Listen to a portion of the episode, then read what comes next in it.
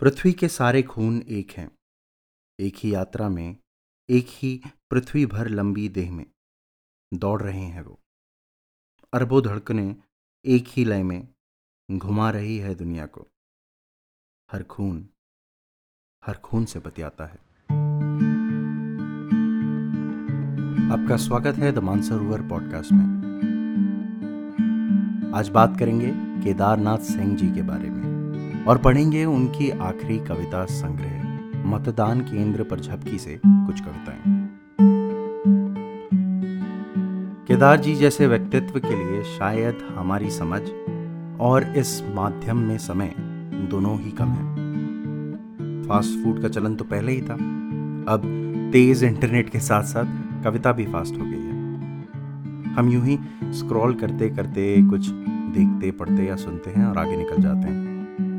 इसलिए आपसे ये रिक्वेस्ट है, निवेदन है कि डिस्क्रिप्शन में दिए हुए लिंक्स को ज़रूर देखें। इसमें केदार जी की कुछ रचनाओं का फ्री लिंक भी है। इस पॉडकास्ट को सुनने के बाद केदार जी की इन कविताओं में आपका खोना ही हमारी सफलता होगी।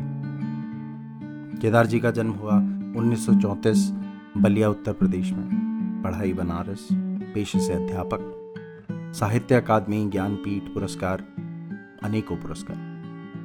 मतदान केंद्र पर झपकी केदार जी द्वारा स्वयं तैयार की गई उनकी अंतिम पांडुलिपि है। इसे 2018 में मरणोपरांत राजकमल प्रकाशन द्वारा प्रकाशित किया गया। शिराज हुसैन ने एक बहुत ही सुंदर कवर बनाया है इस किताब का। बहुत ही उम्दा कलाकार हैं शिराज। उनके खाब तनहा कलेक्टिव का इंस्टाग्राम लिंक भी डिस्क्रिप्शन में है, ज़रूर देखिए। कुछ आर्ट पसंद आए तो ऑर्डर भी करिएगा। इस किताब के पीछे के कवर से कुछ पढ़ रहा हूँ। ये कविताएँ अपने सहज, निरायास आग्रह के साथ हमें खून से बातें करते, खून की आवाज़ सुनने को कहती है। क्षमा करे भद्रजन, यदि फिर पूछ रहा हूँ।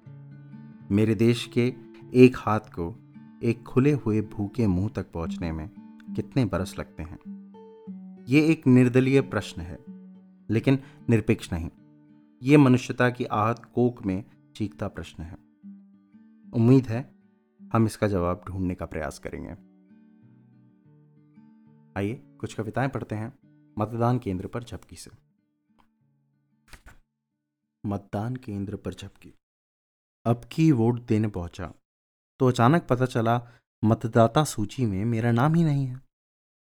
किसी से कुछ पूछूँ कि मेरे भीतर से आवाज़ आई।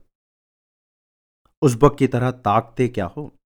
ना सही मतदाता सूची में, उस विशाल सूची में तो हो ही, जिसमें वो सारे नाम हैं जो छूट जाते हैं बाहर। बाहर निकला तो निगाह पड़ी सामने खड़े पेड़ पर। सोचा, वो भी तो नागरिक है इसी मिट्टी का। और देखो ना, मरजीवे को, खड़ा है कैसा मस्त मलंग। मैं पेड़ के पास गया और उसकी छां में बैठे बैठे आ गई झपकी। देखा पेड़ के नेतृत्व में चले जा रहे हैं बहुत पेड़ और लोग, जिसमें शामिल है बड़, पाकड़, गूलर, गंभार। मसान काली का दमकता सिंदूर चला जा रहा था आगे आगे किस ऐसा? एक पत्ती के गिरने का धमाका हुआ। और टूट गई नींद। मैंने देखा, अब मेरी जेब में मेरा अंधिया वोट है। एक नागरिक का अंतिम हथियार। मैंने खुद से कहा, अब घर चलो केदार और खोजो इस व्यर्थ में नया कोई अर्थ। पानी, पेज नंबर तेरह। मैं घोषित करता हूँ कि पानी मेरा धर्म है, आग मेरा वेदांत।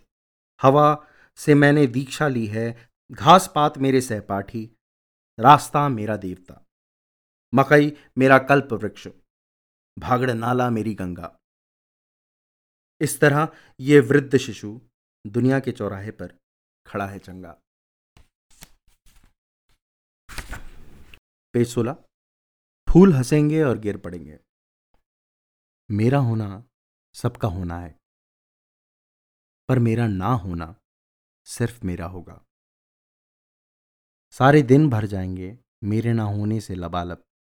फूल हंसेंगे और गिर पड़ेंगे मेरे हाथ से। किसी बीमार के सिराने धूल उड़ेगी दुनिया में। बिना घर, बिना पते के, बिना वीज़ा, बिना पासपोर्ट के। चलता रहेगा ब्रह्मांड में आत्माओं का कारोबार। सबकी करेंसी हो जाएगी लय, हवा की करेंसी में। और किसी डाल पर बैठा एक परिंदा गाएगा, मीर का एक मिसरा। मैं और, यार और मेरा कारोबार और पेज सोलह। माचिस लाना, भूल ना जाना। उठो की धूप हो गई ठंडी, तुम्हें बुलाती सब्ज़ी मंडी। सुनो कि क्या कहती है चिड़िया, कल पत्नी का व्रत है पिड़िया।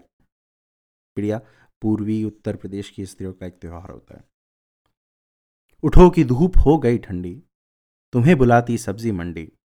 सुनो कि क्या कहती है चिड़िया कल पत्नी का व्रत है पिड़िया।